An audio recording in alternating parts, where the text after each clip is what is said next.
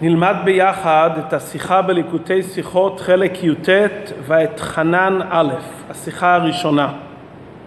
השיחה מדברת בנוגע למצווה החשובה של תלמוד תורה. מצווה זו יש בה שני ציוויים. ציווי ראשון, ללמוד תורה. האדם יש עליו חובה ללמוד תורה. ציווי שני ועיקרי, ללמדה, ללמד את התורה לאחרים, ובמיוחד חל חובת האב ללמד את בניו. בנקודה הזו אנחנו מוצאים דבר מופלא, שהרמב"ם וכן אדמו"ר הזקן שמדברים ופותחים את הלכות תלמוד תורה בחובה ללמוד תורה מהי ההלכה הראשונה בהלכות תלמוד תורה? שחובה על האב ללמד את בנו הקטן וזו מצוות עשה מן התורה. זה ההלכה הראשונה בהלכות תלמוד תורה. הדברים אינם מובנים מדוע שההלכה מדברת על המצווה החשובה ביותר שעליה נאמר ותלמוד תורה כנגד כולם וכולי, לכאורה היה צריך דבר ראשון שההלכה תהיה על החובה שעליי בתור בן אדם ללמוד תורה. זו המצווה העיקרית. ולאחר מכן ההלכה צריכה להוסיף ולומר שיש מצווה ללמד גם את בנו הקטן. אבל ההלכה מתחילה דווקא במצווה ללמד את הבן הקטן. מובן מזה שהחובה ללמד את הבן הקטן זה נובע מן החובה ללמוד תורה וזה ציווי נוסף במצוות תלמוד תורה. כלומר, כל המצוות כולם מחובת האב, ההורים, לחנך את ילדיהם. וחובת החינוך זה חינוך שהוא מדרבנן, כלומר אין זה מצווה מן התורה, זו מצווה מדברי סופרים. ובכל זאת ההלכה מתחילה מהחובה ללמד את בנו הקטן. אפשר להסביר בפשטות שיש בזה שתי סיבות. במצוות לימוד תורה לקטן יש הבדל בין כל המצוות ללימוד תורה. בשאר המצוות, כפי שאמרנו, אין חובה מן התורה שהקטן יקיים את המצווה. ההורים צריכים לחנך את הילד כדי שהוא יגדל וידע לקיים את המצווה. לעומת זאת, לימוד תורה יש חיוב מן התורה להתחיל עם כל יהודי, גם בהיותו קטן, ללמוד תורה. זה לא מגדר חינוך, זה מגדר מצוות עשה ממש מן התורה, שברגע שהילד רק יכול להתחיל, אביו מלמדו תורה.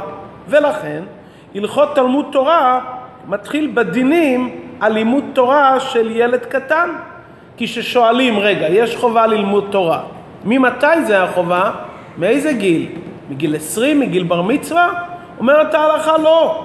החובה ללמוד תורה מתחיל מאז שהילד הוא קטן, שהוא מתחיל לדבר. ולכן ההלכה התחילה, הן הרמב"ם והן אדמו"ר הזקן, שכתבו את הלכות תלמוד תורה, התחילו עם הזמן מתי מתחילים ללמוד תורה, שהילד קטן כבר אביו מלמדו תורה. שנדע שחיוב לימוד תורה זה מן התורה גם לקטנים, ולא רק מגדר חינוך כמו שאר המצוות, שההורים מחובתם, מדברי סופרים, לחנך את ילדיהם בכל המצוות. זו סיבה אחת. סיבה שנייה, אנחנו רואים שהעניין של לימוד תורה בתורה נכפל הרבה פעמים. הן הציווי ללמוד תורה והן הציווי ללמד אחרים. הרמב"ם במניין המצוות שמונה מהיכן למדים שעלינו ללמוד תורה, הרמב"ם לומד את זה מהפסוק ושיננתם לבניך. וכפי שהרמב"ם כותב, שהמילים הללו ושיננתם לבניך הם כוללים גם את החיוב ללמוד תורה וגם ללמד אחרים.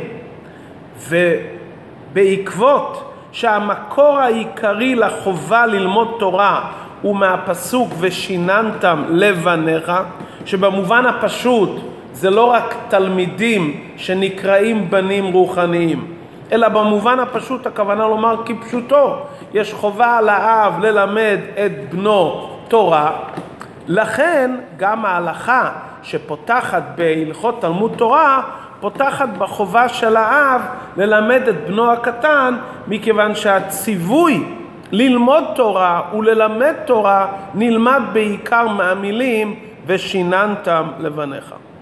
עד כאן הסברנו את גדר המצווה. גדר המצווה שילד קטן עליו ללמוד, וגדר המצווה שהגדול, מאיפה הוא יודע שעליו ללמוד, מהפסוק ושיננתם לבניך. אבל מדוע? מה הנימוק לכך? שלימוד תורה שונה מכל המצוות, שחל חובת לימוד התורה על קטנים כגדולים, ודבר שני שהחובה של הגדול ללמוד תורה נכללת בציווי ושיננתם לבניך. מהיכן אני יודע בתור אדם גדול שעליי ללמוד תורה? המקור העיקרי בתורה, כפי שהרמב"ם כותב, מהמילים ושיננתם לבניך. האם לימוד תורה לא מספיק חשוב בפני עצמו, שהלימוד שעליי ללמוד תורה, מהמילים שהתורה אומרת ושיננתם לבניך? יש כאן איזה הסבר פנימי שגם החובה עליי ללמוד תורה נלמד מזה שעליי ללמוד עם בני. ועוד ועיקר שלימוד תורה שונה מכל המצוות. יש חובה מן התורה שגם ילדים קטנים יתחילו ללמוד תורה מאז שמתחילים לדבר ולהכיר.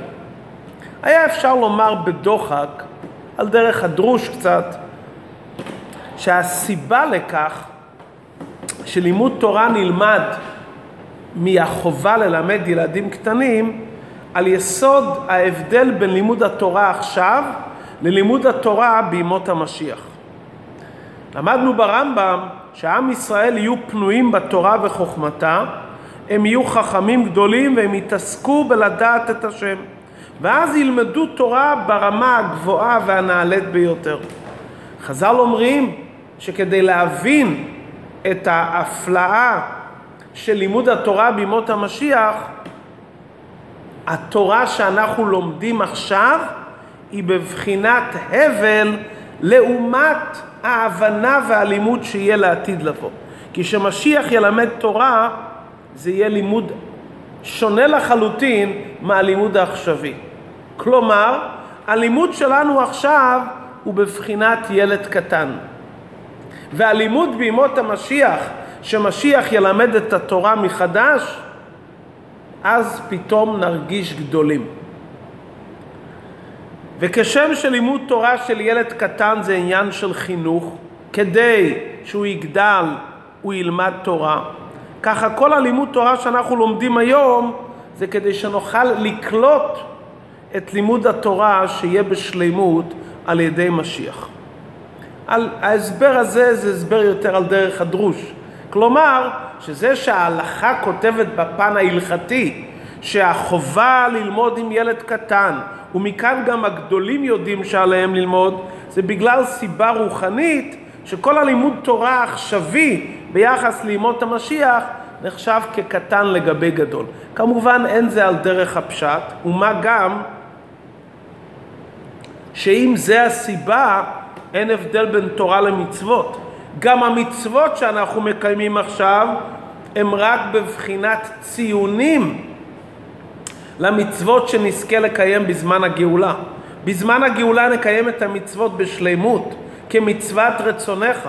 אם כן, אם זה הנימוק, גם כל המצוות היו צריכים לומר שהחובה היא היום בתור קטן, כדי לרמז ולומר לאדם שתדע שבעצם קיום המצוות שיהיה לעתיד לבוא זה עיקר קיום המצוות. ומזה שההלכה אומרת את הדברים דווקא בנוגע ללימוד תורה ולא בנוגע לקיום מצוות, מכאן אנחנו מבינים שיש עניין מיוחד בתלמוד תורה ששייך דווקא לקטנים. כדי להבין את זה, עלינו להקדים מה ההבדל בין תורה למצוות. מהו העניין העיקרי של מצווה ומהו העניין העיקרי של לימוד תורה. העניין העיקרי של קיום מצווה זה לזכך, לשנות את הדבר הגשמי. קיום המצוות עניינם להשפיע על העולם, להשפיע על החפצים שבעולם, לזכך את עצמי, את הנפש הבעמית, לזכך את החפצים בהם מקיימים מצווה. ולכן, למרות שקיום המצוות צריך להיות מתוך ביטול וענווה, אבל עיקר העניין של המצווה זה העשייה. גם אם לא קיימתי את המצווה מתוך ביטול וענווה, קיימתי את המצווה. הכוונות שבמצווה, הביטול שיהודי מקיים מצווה מתוך ענווה, זיכוך האדם שנגרם לאדם על ידי קיום המצווה, זה לא מעכב את עצם קיום המצווה. עצם קיום המצווה זה לבצע בפועל את הרצון האלוקי. כלומר, גם אם קיימתי מצווה ללא ביטול, קיימתי את המצווה. כי המטרה של המצווה לזכך את הגוף, את האיברים, את העולם והחפצים שנמצאים בעולם. זה, בלימ... זה בקיום מצוות. לעומת זאת, שאדם לומד תורה, העניין של לימוד תורה שהאדם יבין בשכלו ויתאחד עם המושכל. כשאני לומד תורה אני צריך לא לרצות להתאים את זה לנטיית ליבי, אלא לחפש את האמת של השכל ולבטל את הרצון שלי. אני צריך להשיג את חוכמת השם. כאן, אם לא יהיה לי ביטול לפני שאני ניגש ללמוד תורה, אני לעולם לא יוכל לקלוט את חוכמת השם. לקיים מצווה גם אם אין לי ביטול, אומרים לי מה עליי לעשות, עשית את הדבר. לימוד תורה כל עניינו שאני בשכלי יקלוט, נברא, מוגבל, יקלוט את החוכמה האלוקית לאמיתתה. כאן אם אין ביטול וענווה כהכנה לפני לימוד התורה, לעולם לא תצליח להגיע להבין את התורה. לא רק שלא תגיע, תוכל להגיע למקום הפוך. ללמוד תורה על פי השכל שלך ללא ביטול, וחס ושלום להגיע למצב של מגלה פנים בתורה שלא כהלכה. אתה תבין את החוכמה, אתה תבין את הרעיונות ההגיוניים הנמצאים בתורה, אבל לעולם לא תבין את חוכמת השם ואת תורת השם. את האמת שבתורה לא תגיע. כי אם אין לך ביטול לפני לימוד התורה, לעולם לא תקלוט את התורה, תקלוט את החוכמה ולא את התורה. לכן כהקדמה ללימוד תורה חייב להיות ביטול, ולכן חכמינו אומרים שצריך לברר ברכת התורה. ברכת התורה עניינה הכנה להכין את האדם שיזכור ש"ונתן לנו את תורתו". זו תורה אינסופית. ואני צריך לזכות להבין את החוכמה האינסופית, אני חייב להכין את עצמי בביטול כלפי נותן התורה, רק אז אני אהיה כלי ראוי לתורת השם. וכשם שלפני לימוד התורה צריך להיות ביטול, גם בשעת לימוד התורה חייב שיהיה ביטול. כשאדם מקיים מצוות, כראוי, כי השם ציווה, הוא כרגע מקיים את המצווה מתוך ביטול בדרך ממילא. כי עצם הדבר שאני מכניע את עצמי לעשות את המעשה המסוים שהשם ציווה, זה אומר שאני מאמין שיש כאן מלך, שהוא מצווה, ולכן אני מקיים את המצווה. כלומר, בעת קיום המצווה, עצם העניין שאני מקיים את המצווה כבר מראה שאני נכנע למרות האלוקית. בלימוד תורה, אם לא נעבוד להגיע לידי ביטול, יכול להיות מצב שונה לחלוטין. כי לימוד התורה זה לא להתבטל למעשה האלוקי. לימוד תורה זה להתאחד, שהשכל שלי יתאחד עם החוכמה האלוקית. שאני אבין את החוכמה האלוקית בשכלי. לא שאני אבטל את עצמי ויבצע את הדברים. שאני אבין את הדברים וזה יהפוך להיות חלק ממני. כאן האדם צריך עוד יותר בשעת לימוד התורה לבטל את עצמו כדי שלא יתערבו פניות ושיקולים אישיים. כי האדם שלומד תורה הוא יכול לחשוב נוגע לי רק האמת של התורה ואם מישהו אחר יאמר שונה מדעתו הוא אומר, הוא אומר הפך מן התורה ויכול להיות שפלוני לא אומר הפך מהתורה אבל אתה פשוט לא נמצא בביטול בשעת לימוד התורה שלך ואכפת לך שאומרים הפך מדעתך לא אכפת לך אמיתותה של תורה.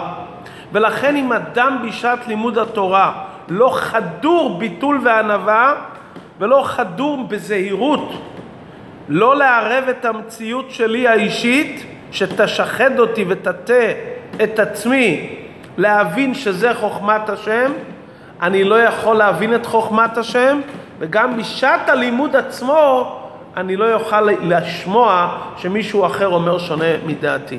אם כן, ביטול וענווה זה יסוד והכנה לפני שניגשים ללמוד תורה. דבר שני, בשעת לימוד תורה אתה צריך להיות כל הזמן חדור בביטול כדי באמת להבין שזה אמיתתה של תורה ושלא יתערבו שיקולים שאני הבנתי ככה. במצוות זה פחות ניכר, כי במצוות זה הרי עשייה, אני עשיתי ופלוני עשה. אבל כאן אני אמרתי איזה סברה, אני הסברתי את הדברים, יש לי שפה ברורה, יש לי הבנה עמוקה, יותר מודגש מציאות האדם. על פי זה אפשר לבאר ששני העניינים שדיברנו לעיל, שלימוד התורה שייך גם לקטנים. דבר שני, שהציווי על לימוד תורה לגדול נכלל בציווי ושיננתם לבניך, זה בעצם שני היסודות שדיברנו עכשיו. אמרנו ההליכות תלמוד תורה מתחיל בלימוד קטנים. כלומר, ברגע שהוא יודע לדבר, מתחיל ללמוד תורה. מה הוא כבר מבין? היסוד ללמוד תורה זה לא השכל שבתורה. היסוד ללמוד תורה זה קטן שמקטין וממעט את עצמו. ההתבטלות לנותן התורה עוד לפני השכל, מעל השכל. עוד לפני שהתחלת ללמוד תורה אתה קטן. ולכן לימוד תורה בהלכה מתחיל מזה שצריכים ללמוד תורה עם קטנים. כוונת הדברים לומר, כשם שהקטן שכלי שכלו לא מפותחים, יש לו חובה ללמוד תורה גם כי הוא קטן. כי הפוך, בלימוד תורה, הכנה ללימוד תורה, זה היסוד שהאדם מקטין וממעט את עצמו, זה לא כרוך בשכל, זה לא כרוך בגדלות פיזית שהאדם הזה בוגר. הפוך, זה כרוך עם עניין של קטנות. תינוק שיודע לדבר מצד הנשמה שלו, הוא ראוי לקלוט את האין סוף, את האלוקות שנמצא בחוכמת התורה. הפרט השני שאמרנו, שגם הגדולים מהיכן למדים שעליהם ללמוד תורה בגדלותם מהפסוק ושיננתם לבניך. זה מספר לנו את היסוד השני, שלא רק כהכנה ללימוד תורה צריך להיות ביטול וענווה ברכת התורה, אלא גם בשעה שאדם לומד תורה בעצמו, הוא כבר שקוע בכוח השכל. הוא כבר גדל והוא נמצא בעומקה של סוגיה, הוא באמצע להבין את הדברים ששקועים בתוך כוח השכל בעצמו, בהבנה ובהשגה, גם אז צריך להיות ביטול כשל קטן. כלומר, גם כהכנה ללמוד תורה וגם בשעה שאתה כבר לומד תורה ואתה גדול, אתה צריך לזכור את העניין של הקטנות. היסודות הללו, שההכנה ללימוד תורה זה הרגשת קטנות. ולימוד תורה מתוך שכל צריך, צריך להיות חדור בשעת לימוד התורה, שלא יהיה פניות ושיקולים, אלא שזה יהיה חדור בזה שזה תורת השם, ואני לומד את זה מתוך ביטול, קשור עם משניות בפרקי אבות, אותם לומדים בדרך כלל בפרשת ואתחנן. בדרך כלל אלו שנוהגים ללמוד בכל שבתות הקיץ פרקי אבות, כולל גם שבת תשעה באב, יוצא בדרך כלל שפרק רביעי בפרקי אבות לומדים בפרשת ואת חנן. הפרק הזה יש בו כמה וכמה משניות שמכילות הוראות ברורות הקשורות ללימוד תורה. אבל יש בפרק הזה שתי משניות שבהם רואים בבירור הדגשה מיוחדת על אותם שני עניינים שדיברנו לעיל, ביטול כהכנה וכיסוד לפני לימוד התורה וביטול תורה ולימוד תורה שחדור בביטול בעת שאתה כרגע לומד ומתייגע. משנה אחת אומרת בפרק ד', משנה כ', הלומד תורה ילד למה הוא דומה? לדיו כתובה על נייר חדש. והלומד תורה זקן למה הוא דומה? לדיו כתובה על נייר מחוק. המשנה הזו תמוהה. הלומד תורה ילד בא ללמד אותנו שילד, שנדע כמה חשוב ללמוד תורה שאנחנו צעירים ולא לדחות את הדברים לעת זקנה. אבל מדוע המשנה מדגישה שמי שלומד תורה זקן, למה הוא דומה? לדיו כתובה על נייר מחוק?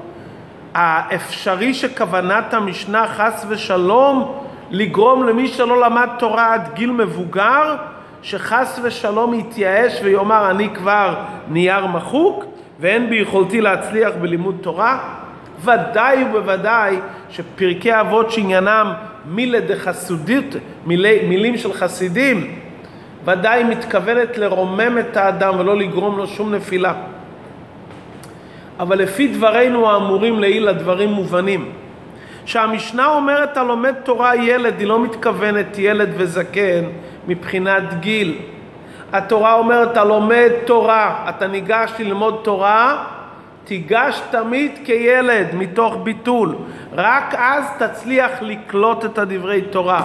אז זה יהיה בבחינת דיו כתובה על נייר חדש. אולם אם תלמד תורה ותרגיש שאתה זקן, שאתה כבר למדת ואתה מתוך חוכמה ושכל רוצה ללמוד תורה, יהיה חסר בך הביטול והמיעוט, ההתמעטות שממעטין את עצמם של ילד. גם אם תלמד תורה לא תוכל לקלוט את דברי התורה כראוי. אם כן, המשנה הזאת מדברת על היסוד לפני לימוד התורה, תמיד להרגיש ילד. משנה נוספת, באותו פרק, שמואל הקטן אומר, בנפול אויבך אל תשמח, ובכושלו אל יגל לבך, פן יראה השם ורע בעיניו, והשיב מעליו אפו. שמואל הקטן בעצם מצטט פסוק במשלי. מה הוא מחדש בדברים? שמואל הקטן אומר, מה אתה מחדש? מסבירים המפרשים שהפסוק שמדבר על זה במשלי, מדבר על מלחמה בעסק העולם. ושמואל הקטן מחדש שגם אם לוחמים במלחמתה של תורה שני תלמידי חכמים שמתרוצצים בדבר הלכה ואחד מהם ניצח את חברו עליו לדעת שבנפול אויבך אל תשמח וכפי שרבי נחוניה בן הקנה היה מתפלל ולא ייכשלו חבריי בדבר הלכה ואשמח בהם. עד כאן דברי המפרשים. מדוע שונה העניין של מלחמתה של תורה שהיה ניתן לחשוב שמותר חס ושלום להגיע לעניין של שמחה בנפילת האויב ושמואל הקטן צריך לחדש את זה?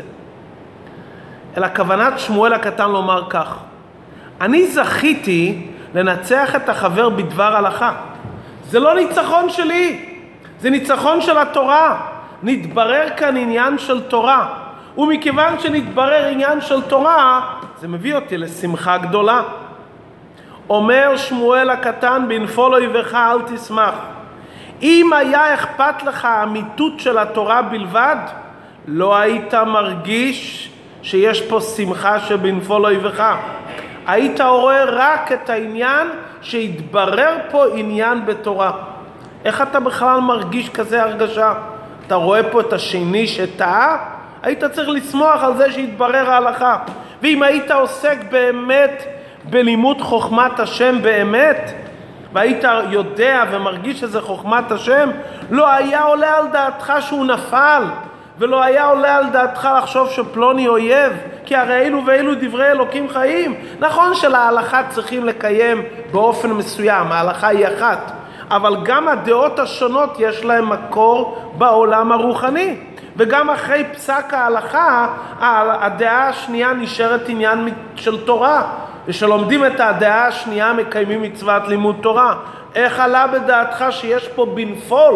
מה זה בנפול? ההלכה כדעתך, אבל אילו ואילו דברי אלוקים חיים. למה אתה קורא לזה בנפול? ואיך אתה קורא לו אויב? אם אתה שמח, זה הוכחה שאתה מרגיש את הניצחון האישי שלך. אני ניצחתי את האחר. אומר שמואל הקטן שהיה נקרא קטן, שהיה מקטין את עצמו. לימוד התורה לא רק כהקדמה ללימוד תורה צריך להרגיש ילד, כדברי המשנה הקודמת, הלומד תורה תרגיש ילד, אלא גם בשעה שאתה כבר לומד תורה, תקטין את עצמך ותרגיש כהתבטלות שלעולם לא יעלה על דעתך שחברך שטעה פה בדבר הלכה, היה פה עניין של בנפול אויבך. רק אז תזכה להגיע לאמיתות התורה, ואז השמחה תהיה מבירור העניין ההלכתי, ולא מזה שפלוני לא זכה להגיע לכוון להלכה. וזה קשה מאוד, להיות בכזה ביטול, שהאדם ייגע לו רק אמיתתה של תורה, מבלי לערב שום הרגש של מציאות עצמו, לכן זה בפרקי אבות, מילה דחסידותא. ולמרות שפלוני טעה אולי בטעמי ההלכה, בכל אופן המשנה אומרת על ישמח ועל יגל לבך, לא מזה שהוא טעה בעניין של ההלכה ולא מזה שהוא טעה בנימוקי ההלכה. תשמח רק כשיתברר העניין. אבל האדם יכול להגיד, רגע, אבל הוא באמת התבסס על דברי אלוקים חיים. אבל הוא רצה להביא את זה להלכה שיקיימו כמוהו. יבצעו כמו שהוא חשב מבחינת הרעיון ההלכתי שהוא חשב שזה כך, וזה עניין בתורה, אבל זה רק דברי אלוקים חיים, זה לא והשם עמו שהלכה כמותו, זה שם אלוקים וזה שם הוויה, ולכן הוא טעה, הוא רצה להביא את זה להלכה. למה שאני לא אשמח שברוך השם אני זכיתי והדברים הגיעו להלכה וברוך השם הדברי תורה שלו שמגיעים מהמקום של דברי אלוקים חיים לא הגיעו לביצוע כי הביצוע זה רצון השם. הרי אנחנו מדגישים, הכל זה תורה, אם זה נכתב בתורה, אבל זה דברי אלוקים חיים. למה שאני לא אשמח על הנקודה הזאת? למה שאני לא ארגיש בנפול איבך? הרי פלוני לכאורה לא זכה לזה. אומר שמואל הקטן, פן יראה השם ורע בעיניו והשיב מעליו אפו. ייתכן שזה שהחבר לא כיוון להלכה, זה לא מכיוון שכלי שכלו פגומים. יש פה איזה עונש לחבר בגלל שיש כאן איזה כעס של הקדוש ברוך הוא, אפו של השם. הוא לא זכה לכוון להלכה לא בגלל שאין לו כלי שכל, אלא מכיוון שהיה פה איזה שעה של כעס עליו. היה פה איזה עניין מלמעלה. אל תשמח על זה שהוא לא זכה, תשמח רק על שנתבררה ההלכה. אם תשמח על זה שהוא לא זכה לכוון, ייתכן שתגרום והשיב מעליו אפו, שהקדוש ברוך הוא יסיר את הכעס מהחבר וחס ושלום זה יגיע אליך, ושתתבונן בזה ותתעמק בזה, שבעצם החבר למד טוב והיה לו יראת שמיים, אלא משום איזה עניין מסוים הוא לא זכה לכוון להלכה, אבל דברי התורה שהוא אמר אילו ואילו דברי אלוקים חיים, אז לא רק שלא תשמח, כי אין לך מה לשמוח על זה, תשמח מבירור ההלכה, לא תרגיש שהוא אויב ולא תרגיש שהוא נפל, הפוך, יתקיים בשניכם מה שנאמר בחז"ל, אינם זזים משם עד שנעשים אוהבים זה את זה, וכדברי חז"ל לגבי בית הלל ובית שמאי, שלמרות שהיה ביניהם מחלוקות, חיבה ורעות נוהגים זה בזה לקיים מה שנאמר, האמת והשלום אהבו.